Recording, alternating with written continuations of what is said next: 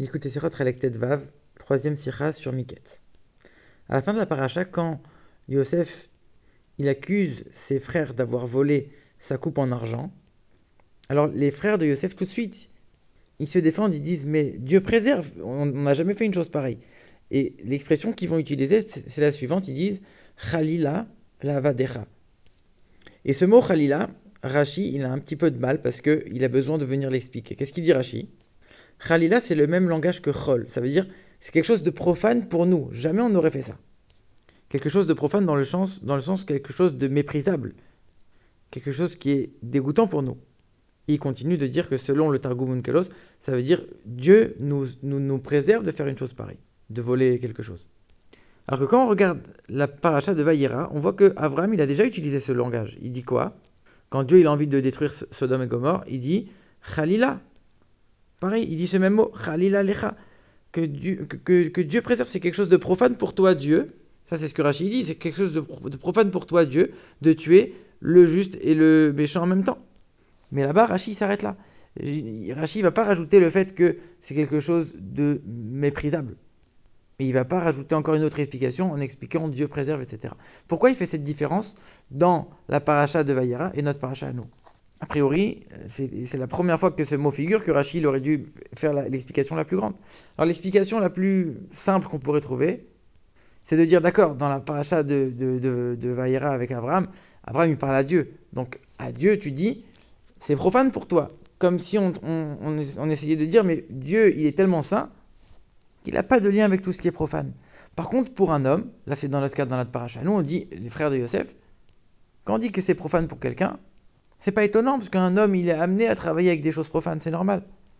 Donc c'est pas une vraie, euh, une vraie excuse, c'est pas une vraie réponse. C'est pour ça que Rachid a besoin de dire, non, pas dans le sens profane, dans le sens quelque chose de méprisable, quelque chose de dégoûtant que nous on n'aurait jamais pu faire.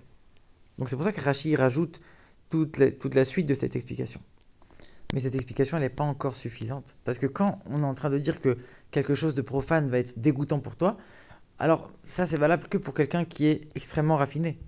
Il s'est tellement sanctifié que même les choses profanes, elles sont écœurantes pour lui au même titre que les choses interdites.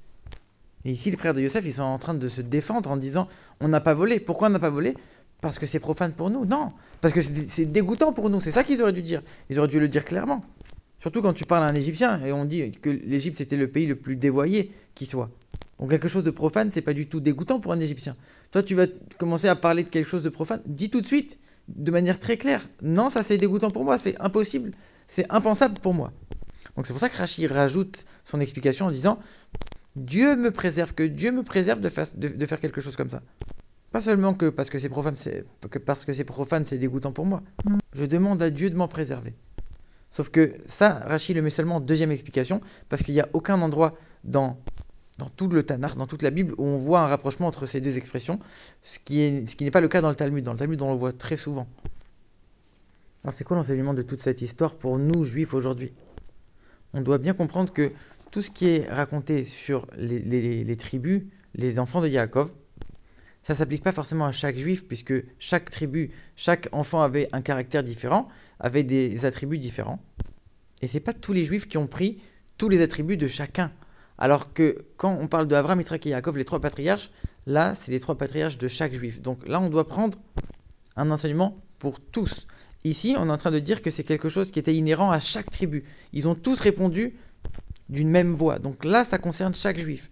Chaque juif, il doit avoir ce message. De se dire, moi et la matérialité, moi et les choses profanes, c'est deux choses qui n'ont rien à voir. En tant que juif, je n'ai rien à voir avec les choses profanes, je n'ai rien à voir avec le matériel. J'en suis complètement séparé, c'est pas du tout ma nature. À tel point que même l'Égyptien qui va venir me voir, je vais, lui répondre, mais moi, je n'ai pas de, de, lien avec les choses profanes. Même lui, il le sait. Même, lui, il, reconnaît ça comme une évidence tellement c'est quelque chose qui est devenu officiel et reconnu par tous. Mais la Torah elle demande de travailler, la Torah, la Torah elle demande d'agir dans le monde. Alors comment on fait? C'est pas le juif qui va descendre dans le monde, c'est le juif qui va élever la matérialité, qui va raffiner la matérialité, en ayant une intention divine dans chaque chose qu'on fait, en ayant un but divin dans chaque chose. C'est ce qui nous permet de sanctifier toutes les choses matérielles. Mais jamais on va se, plonger dans, la matérialité. Ça, c'est impensable. Et comment un juif il peut faire pour atteindre ce niveau-là? D'où un juif il a l'effort d'atteindre ce, niveau de raffinement spirituel? En vérité, le juif, il a cette force parce que, comme lui-même, c'est une étincelle de Dieu, une partie de Dieu, et que Dieu, il n'est jamais profane. Et même quand on est en train de parler du niveau de divinité qui s'habille dans le monde pour le faire vivre et pour animer toute la matérialité, même ce niveau de Dieu, il n'est pas, profane. Et c'est pour ça que Avram il répète ce mot deux fois. Il dit pourquoi? Le niveau de divinité qui transcende les mondes, qui est au-dessus du monde. Alors ça, c'est évident qu'il n'est pas profane. Mais même le niveau de Dieu qui s'habille à l'intérieur de la matérialité, même lui, il n'est pas, pas, profane. C'est pour ça qu'Abraham il répète deux fois Khalila, Khalila. Donc de la même manière que Dieu n'est jamais profane, le juif, qui est une étincelle, qui est une partie de Dieu, lui-même ne peut jamais être attaché, être plongé dans la matérialité. Il n'est pas connecté aux choses profanes, il reste complètement séparé du matériel de manière inhérente. Et cet enseignement, il est très lié à notre paracha. Notre paracha, elle raconte les dernières étapes de la descente des Juifs en exil, en Égypte. En vérité, c'est les dernières étapes de, de, tout le processus qui va conduire les Juifs à descendre en exil, à, à, être peu à peu asservis en Égypte. Et on sait que les rébéim, ils ont toujours dit que le corps du Juif, il peut être en exil, mais l'âme du Juif, elle n'est jamais en exil. Et donc celui qui est en exil, c'est uniquement celui qui donne trop d'importance à son corps. Celui qui fait briller son âme plus que le corps et qui est attaché aux choses de l'âme, il ne sera jamais en exil. Le seul qui peut être en exil, c'est celui qui fait prévaloir toutes les choses du corps, toutes les choses matérielles. Mais quand un juif, pour lui, même quelque chose de profane, c'est impensable, au même titre que quelque chose d'interdit, comme on vient de le voir, et c'est pour ça qu'on raconte cette histoire maintenant, pour nous dire c'est ça l'enseignement, juste avant de descendre en exil, il faut se rappeler de cette idée. On descend en exil, certes, mais c'est que le corps qui descend en exil. Fondamentalement, nous, juifs, on n'a rien à voir avec cet exil, on n'a rien à voir avec cette matérialité, on en est fondamentalement séparés. Et si c'est comme ça chez le juif, que quand il fait ressortir son âme, alors il va voir qu'il n'est pas en exil. De la même manière que pour l'exil lui-même.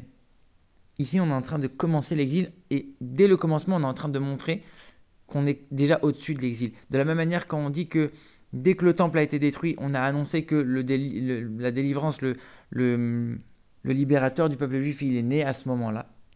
C'est pour nous dire que dès que l'exil commence, la délivrance commence également.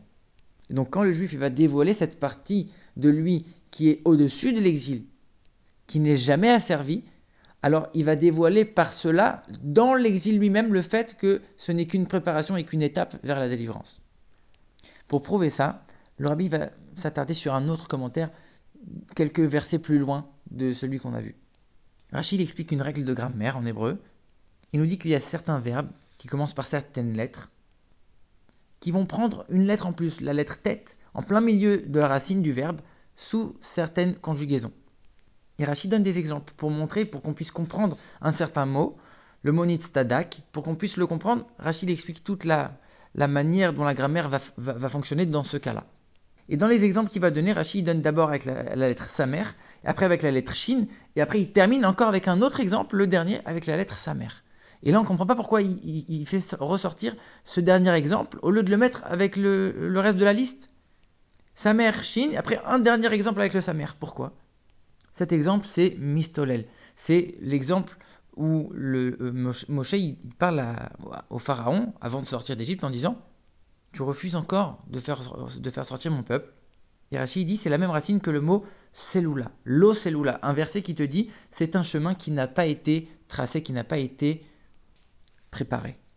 Et ce qui est étonnant, c'est que dans la source de, ce mot-là, quand on regarde dans la paracha de, Vaïra qui parle de Moshe et de Pharaon, Rachid n'utilise pas le même exemple.